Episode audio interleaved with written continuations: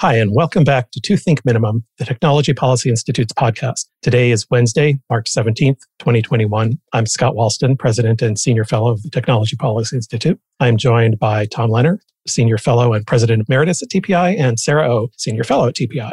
Today, we're just going to take stock of the tech policy landscape, but talk mostly about the $1.9 trillion stimulus and a little bit of antitrust. And we'll figure out what we know and don't know. Hopefully, we'll have more of the know than don't know, but I don't know what the over under is on, on those odds. I guess, well, well, we won't learn the over under, but we will find out what we know and don't know. So, starting with the. This, this is, Scott, is this first time that we've had a completely internal podcast? I think it is. Yeah. So, it's, it's, it's a, a milestone. A historic event. Yeah. But does it just mean we couldn't get a guest? Nobody will know. no, it does not mean that. And actually, before we start, I want to add a plug for TPI's 2021 Aspen, which we're currently planning to have in person August 15th through 17th. We've already got a lot of big names lined up. It's going to be a great conference. We will be announcing some of them soon. So stay tuned. Okay, now with a stimulus, we know that there's lots and lots for broadband in there. I think people are still sorting out exactly what those are and what they mean, but a list from Craig Moffett seems pretty complete. And he lists the Emergency Broadband Benefit Program, that's $3.2 billion to provide up to $50 a month and $75 a month in tribal areas towards the cost of broadband service. Also includes money towards a connected device, the Emergency Connectivity Fund, which is $7.2 billion for equipment and other relevant info services for use by students, teachers, and libraries. Actually, for students, teachers, and library patrons at locations other than the school or library. Something called the Coronavirus Capital Projects Fund, which is $10 billion for critical capital projects directly enabling work, education, and health monitoring, including remote options in response to the public health emergency with respect to the coronavirus. So that could be broadband or other things. And there's also just capital funding, which is another $10 billion but then there's also another part of it that I still don't completely understand, and I think others don't, that there seems to be $195 billion to states and $130 billion to cities that provides aid to a lot of things households, small businesses, any industries affected by the coronavirus, but also infrastructure that could be sewage, water, and broadband, not for some reason electricity. And I have no idea why. Well, just I, I was going to mention that I listened to a fair amount of the hearing this morning, and the Senate Commerce Committee had a hearing titled something like Recent Federal Actions on Broadband Are We Making Progress? And I may have missed it because I missed the beginning, you know, the first 20 or 30 minutes of the hearing, but I had no idea after listening to another hour and a half whether we're making any progress or not because nobody said anything that really, you know, I was hoping to learn that we had either made progress or not made progress.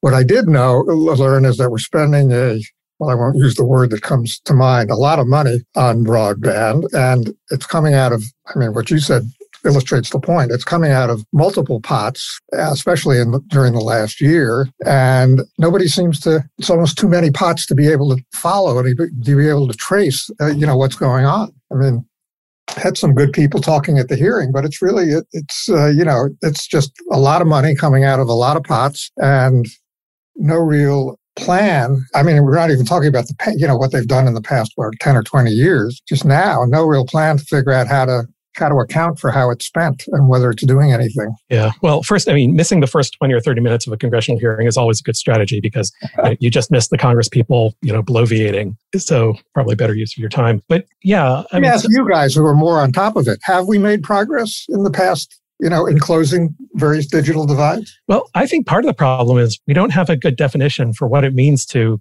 close the divide. We sort of know what the divide is, and that's people who either don't have, you know, aren't connected or can't be connected or can't connect sufficiently. But then, you know, nobody can agree on what connected sufficiently means. And so people just sort of throw out arbitrary numbers. And then you know, as administrations change, it just switches, you know, it changes who wants to say we're closing the divide and who says we aren't. And so people who were unhappy with the Pai FCC said that FCC did a terrible job in making any progress. But of course, connectivity and speeds improved. And now I'm sure those same people will say that this next FCC will do a great job. But the, you know, the reverse is completely true. People who said that the Pai FCC did a great job will now say that it's going to do a bad job. And you know, so that's sort of just normal. That's normal politics. And I think we can be pretty sure that trends will continue where speeds mostly continue to improve and connectivity improves, although we don't know exactly even what that means because as wireless becomes an increasingly good substitute for wireline, it's not necessarily true that home broadband connections will always increase. I'm not saying they're perfect substitutes now, and maybe we're a ways away from them, or maybe we're not. We don't know. So, you know, it's a moving goalpost. And even worse than that, it's a moving goalpost that hasn't been defined. So I don't know how we know when we've made sufficient progress on it. I mean, another thing that you know I, that I harp on constantly is related to that this measurement issue that people are very you know we want to spend money on it, but it almost seems as if we're more interested in looking like we're doing something than in actually doing something. You know, we've got however many hundreds of billions of dollars here, you know, ready to roll out to deal with this, and nobody's interested in studying any of it. You know, what's worked, what doesn't. I mean, and the amounts of money for that are just minuscule, but still better to say you're built expanding the program than to try to figure out what works. It's upsetting, I think. Yeah, and uh, along the lines of one of the things you were talking about is one of the, the subjects that was being debated at this hearing was some of the people saying, you know, we need to define adequate broadband as 100 100. And Mike O'Rielly and some of the others were saying, well, of course, if you do that, then you're going to just by definition, you're going to wipe out any progress we've made because there'll be so many people who are basically don't have adequate broadband. So that's obviously, well, I guess that, especially with all this money, I, I would think that's going to be a subject. Yeah, I think the definition is going to be, it's going to be a big deal. And it's, it's really, it's a, it's a debate. I just don't, I don't understand why people grasp onto those up down numbers as being so important. You know, it's sort of, we developed this way of talking about broadband however long ago, you know, in a time when it really mattered, when you were going from, you know, dial up to DSL and, you know, and those increasing those, that speed is huge difference. You know, going from one to five is a big difference, five to 10, big difference. But, you know, every study that's been done shows that people value the increment less and less. But we sort of stuck with that when it's other things that, you know, and other things matter. And I just, I don't understand why those other things aren't part of the debate at all. Why the people who insist on 100, 100 or, or any arbitrary metric focus explicitly on those. So first is, you know, what is a required up down bandwidth that'd be useful? I mean, if we're doing this on Zoom right now, anybody who's ever on Zoom, you can go to statistics in the preferences and you can see that you're using maybe one and a half megabits per second to do your, you know, your video chat. But, you know, they have other statistics there too. They, they show you the latency and your packet loss. And those sorts of things also matter for the connection. And we don't, you know, I, maybe there's no reason to focus on it because maybe there are no problems, but there's that. There's people's Wi-Fi connections are terrible inside their homes, and you know the reliability matters. You know the the uptime, and so you know criticizing these arbitrary bandwidth measures. Some people seem to think that it means you're giving the ISPs a pass and just trying somehow trying to make excuses for them or save them money. And it's nothing like that at all. focusing on a broader set of metrics might make it harder for them. We, we just we don't know. And so I just I find it odd that the debate insists on sticking with that one set of things. I, again, that's another rant. I rant a lot. Well, I don't know. I'm not on top of the debate enough to know what people's motivations, but maybe it's just people want us always to be behind and always have to do more. That's true. I mean, and you know, there's something for aspirational goals. Right. That's right. for sure. Right. There's also something to be said for how it's difficult to talk about costs. So we're talking about billions of dollars of spending, but no one, well, no one, people don't really talk about lowering costs or finding cheaper options. Or it seems like the debate is always we need more money because it's so expensive. Why can't we lower the costs and use the same amount of money, get more bang for the buck? I think that's part of the incentives of the policy discussion, where the lever that seems easiest to change is the amount of total spending. But actually, what's hard and like is actually beneficial to taxpayers is to figure out ways to lower the cost to provide better service. So I just did a quick calculation. The E rate emergency connectivity fund in the stimulus bill is $7 billion. Divide that by 56 million K through 12 students. That's about $125 per student in the whole country. so take off overhead costs, and that's $100 per student for every student. So you would think that we could get Chromebooks to every student. And you know, you you would think like, okay, there's administrative costs to distribute and to track, and but when we're talking billions of dollars, and then E rate itself is $4 billion annually, it's a constant, steady stream. So that's all the service to the schools. These one time allocations should be able to close the divide also, I mean, your point about the Chromebooks, you know, it's another area where we should have been learning something during the pandemic because lots of school districts did that. Uh, you know, they gave Chromebooks and hotspots to anybody who needed one. And so, you know, in some places, in principle, there shouldn't be any kids who are not connected. But I'm sure there still are, you know, despite that. But we haven't, you know, we haven't studied it at all. Does the new uh, this new program, seven billion dollars, does it also redefine the home as a classroom? I th- I thought I heard something about that, but I wasn't sure that people were talking about that. I wasn't sure whether it did it or not. From what I've read in notes, it includes off campus locations for connected devices, internet service, and equipment. So it's extending the school ed tech to the home, sending devices home, equipment, and service. But I just want to continue about the numbers here, like billions of dollars. I don't hear enough discussion of like lowering the cost. We don't talk about costs. Well, we talk about spending. At the moment, we're not talking about costs in anything. I mean, it's just all stimulus. But I mean, but that's, you know, related, of course, to your paper, which maybe you should talk about a little bit, where you looked at the different ways BTOP from 2009 could have been allocated and uh, simulations you ran uh, and you know showing that a reverse auction could have been much more efficient got a much bigger bang for the buck. But i also thought a, a really interesting result from that paper was that it looked like the grant assignment process was almost no better than random assignment. That could have saved a lot of money too. Right. So that paper was an effort to study the Recovery Act spending, which was about $3 billion, which sounded like a lot then, but now it's not even much at all for infrastructure, for middle mile, the connected infrastructure portion of BTOP.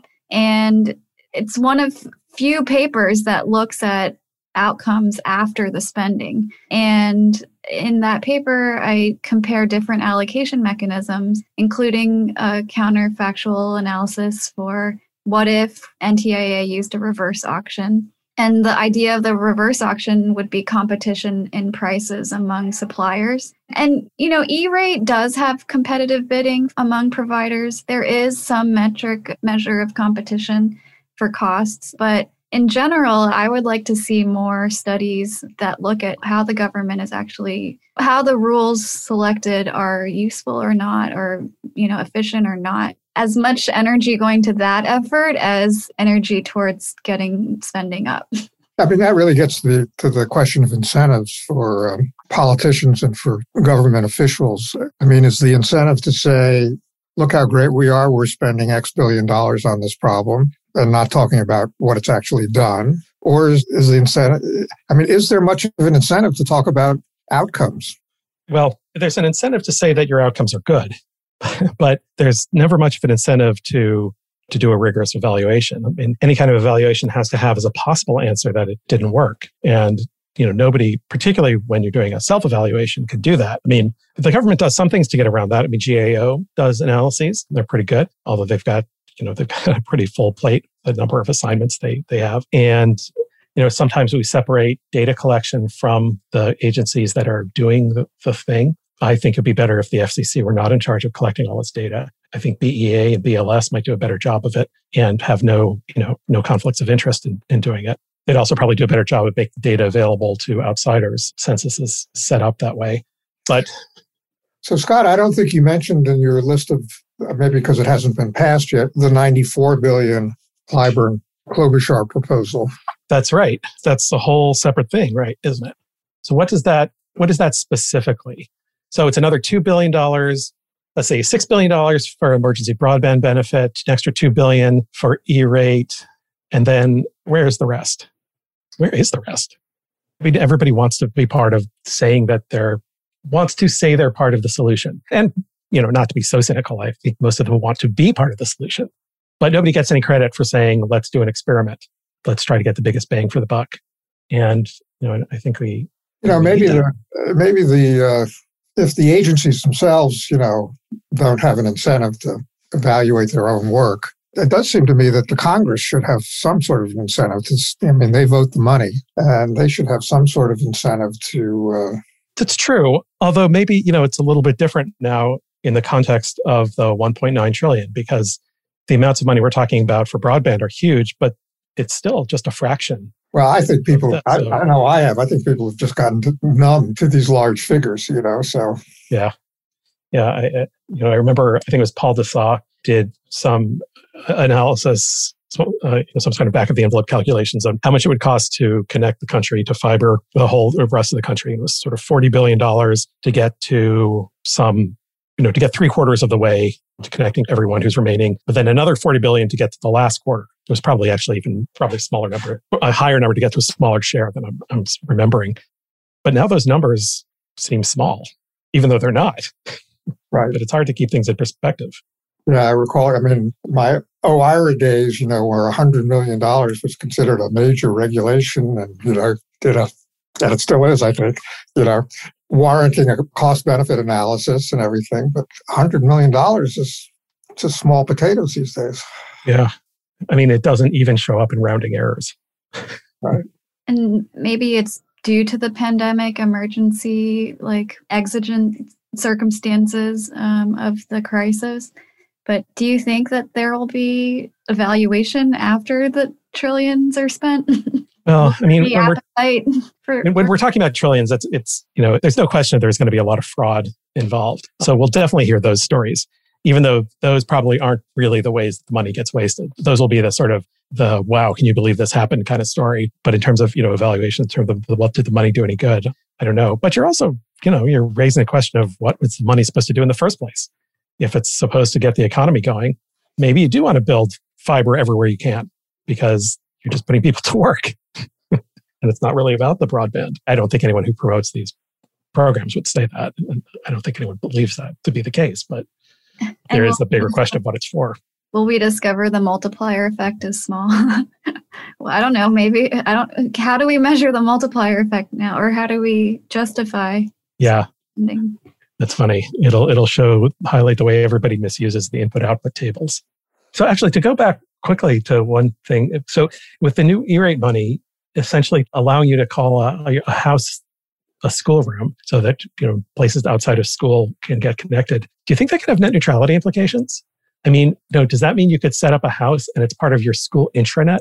I mean, obviously, I don't know. Neither, none of us know. but you know, I'm, I'm, imagining that you know schools want to make you know, want their students to be part of their internal network, or are they going to be required to give them you know a, you know a plain old internet connection? I'm saying plain old is the wrong connotation, but I mean uh, the same kind of connection everyone else has. Yeah, and that is interesting. Are hotspots governed by terms of service for the school, or can they? I don't know. Can the school track what the students are doing at home? Hmm. Privacy, also. right. That's a good question. I don't know. I wonder what the um, wonder what different school districts have done with that. Well, there are there are restrictions on you, schools that accept these E-rate money. There are restrictions on what the kids can access, right? Generally, in, in the school, I don't know if that's part of E-rate itself, but schools tend to have they do have blockers, which all the students are extremely adept at getting around. Right. So that's part of the educational program, right? It is. I think that's well. They're not always going to say that's the main thing they've learned this year, but you know they're at home, so they don't even need to worry about those blockers. So uh, they've all gotten good at doing TikToks while they sit in front of their computer listening to their teacher, who's probably also making TikToks. But that is a good point. I mean, it, not directly related, but I hope that there are some voices that can say like where the E-rate money went. Like we should study it. Like there aren't really good studies that show us where it went or how it was used or what was more effective than others. Are there? Right. You know, not not a lot. I mean, uh, Tom Hazlett and I wrote a paper looking at sort of uh, the effects. Well, you know, uh, a relation whether there's a relationship between how much schools got and test outcomes, and you know, there wasn't. But the same. Other papers have not found uh, a relationship. And that's you know part of the ongoing debate about what are the benefits of technology in school, and we often find that you know we, we, it's hard to identify them. And that's a different question from whether kids can access their materials from home. Those are I mean those are two different things. Not to not to conflate them. But of course, we also have a um, we have a we're biased in this and have a vested interest in wanting people to study it because partly that's what we do. And also because we have decided to solve the uh, mapping problem on our own since the government's taking so long. Anyway i'm actually only partly joking. Sarah do you want to talk for a minute about our dashboard? That was another another issue that came up during this hearing the mapping and the yep. Yeah sure. So at tpi we're building a web app online tool to help us answer questions that we've been discussing here. You know, where is broadband build out happening? How does it compare with speeds? All the questions that policymakers have, we have too. And so we're using big data sets and machine learning and regressions to answer those questions and to keep up with all these new maps that are coming out. And we also track subsidies from the USF and we keep them all up to date. And yeah, that's our effort to actually study the spending and what questions people are asking about. I mean, when people say there are no maps, I mean, we've built, you know, we have, it's a cloud based tool where we've combined all of the public data that there is from the FCC, from the census, all of the data from universal service, whether it's E-rate, Lifeline, high cost, speed test data. We've got a whole backlog of other data that we're putting in. We can analyze it at any geographic level. We can overlay maps. We can run regressions. We can combine data. And so since, you know, this is a tool that should have existed by now, it didn't. So we made it. People can get in touch with us if they're interested in learning more. It's a fun project.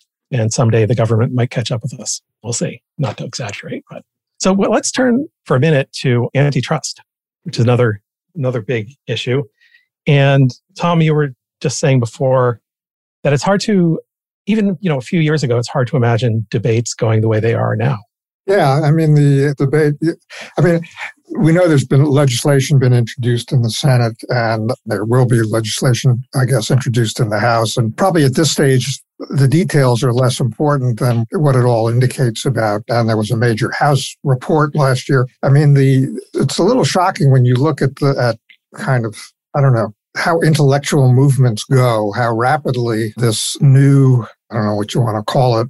People have called it different things, but you know this new neo-Brandeisian or whatever. I haven't even heard that term that much recently. But this new thinking about antitrust, the thinking about antitrust the reform, like I call it the reform movement in antitrust, has taken hold, you know, in a very, very short period of time, just a period of, you know, probably just a year or two almost. And basically the goals of this movement are to, to turn, to, to just to make a 180 degree turn in antitrust enforcement, kind of to largely discard what has been the antitrust thinking of the last 30 or 40 years. It's tended, it's been kind of caricatured as, you know, Chicago school thinking and, it kind of mischaracterized as, you know, just overly just concerned with price. And, but anyway, I mean, it's, you know, a lot of the proponents of this thinking want to discard the consumer welfare standard. Not all of them. There's people, but there is a general view.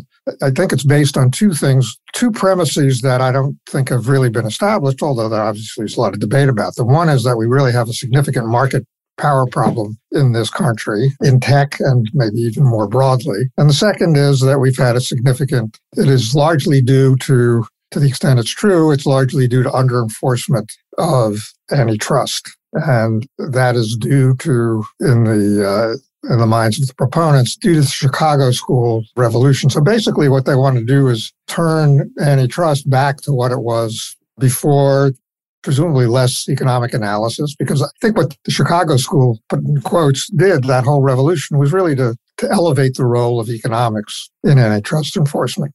So I think basically what, if successful, I think this would kind of turn things around. So without talking about the economics of it first, I don't completely understand the popularity of this movement. I mean, I understand kind of the intellectual appeal of the arguments, whether regardless of how valid they are. But I mean, these are the same companies that have pretty much gotten us through the pandemic. They're you know the ones that bring us stuff, and uh, you know it's the one part of the economy that's actually worked. And also in various surveys, not that I put much stock in stated preference surveys, but these are still you know among the most admired companies that exist. So you know, is this do you think that this is something that's you know more broadly popular or is antitrust just too esoteric anyway for most people to think about? But if it is too esoteric for most people to think about or if it's not actually a particularly popular approach to rethinking antitrust what accounts for the rapid change in the debate? Because it just it doesn't fit with public you know, overall public perception. Yeah well those are those are all good questions and i don't know that they have any easy answers. I mean one is that maybe that some people they, they divorce the actual popularity of these services that you know that the big digital companies, the Amazons and the Googles of the world actually provide, which most people like, or a lot of most people like, with the fact that they're very rich people that have, you know people have made you know hundred hundred billion dollars, the founders of these companies, and there's I guess there's always a, maybe a little bit of resentment against it's kind of the you know an extension of the populist politics that you know that's we've had in this country and around the world really in the last few years. I mean that that seems to be part of it. Although, but, you know, part of some of the irony of it is that if some of the more extreme people got what they wanted, they break up the companies, and shareholders often like that. So you know the people who are rich would get even richer. Yeah. So well, that's, well, that's yeah, that's what happened when they broke up Standard Oil. Right. But, but it's hard for me to believe when I look at these things that the various proposals, I mean, there's the general proposals for reforming antitrust law, and then there's specific things with respect to these companies. It's hard to imagine how, if anything, if any of these things were really carried out, you know, how consumers would benefit. Right. Yeah. Well, I mean, that's where it goes to more of the European approach, where it's focused on competitors, not consumers, with an idea that somehow that benefit trickles down. Although I think the people who like this focus on competitors probably do not like the phrase trickle down. Right. But I think the uh, interesting question that you raise is kind of implicit is, you know, what are the politics of this? You know, because these companies are popular. So, and presumably our elected representatives are somewhat, you know, somewhat responsive to that. So the question is how far this reform will go in terms of actual legislation, given that it is to some significant extent aimed at these companies that are popular. Right. Or if uh, you know if the companies actually wanted to do something about it, what they do is well, I have a hard time believing anything is this simple, but Jeff Bezos can act more like his ex-wife, Mackenzie Scott, who's decided nobody needs as much money as she has, and she gives away huge chunks of it. You know, there's something to being a good philanthropist. You have to believe, though, that given the way things generally work out, that whatever happens, probably these companies are going to are going to find some way of winning. yeah, that's that's a good point. They'll probably be more entrenched than before. Right. Well, I mean, that's an often a, a side effect in this that the incumbents incumbents win. But I'm a, I'm obviously overly cynical. So I don't know. We won't know if you're overly cynical or not for a while. Right. Maybe right. you're underly cynical. Right. Right. But it's obviously going to be a subject of conversation. I don't know what the uh, what the odds of something passing are. I don't know. And we don't, I mean, I guess we have a sense of who's moving into some of these antitrust positions now, but you know, there's still no FTC chair, permanent chair named. I mean, some of these things are still up in the air. I don't think we have a good idea. At least I don't have a good idea. We have obviously some of the, you know, we know uh, there's been a, a nomination to the for an FTC commissionership and another you know, Lina Khan is, I don't know if she's been formally nominated yet, but she's going to be nominated. She's actually well, right. And uh, that Tim Wu has been uh, appointed to a position at, at the White House. In terms of actually who's going to be chair of the FTC and who's going to be the Assistant Attorney General for antitrust, I don't know. I look at PredictIt, and I, every every day it's dramatically changed. And I just looked at it today, and there was a completely new name that I, maybe I should have known, but completely new name I never, you know, that I wasn't familiar with. So, who was pretty high up in the probability ranking. So, and that also suggests, we talked about this the other day, that the administration is doing a great job of keeping its information close hold. Right. Um, if these prediction markets are so, although maybe, you know, maybe just the number of people who like to bet on incoming attorneys general is very small.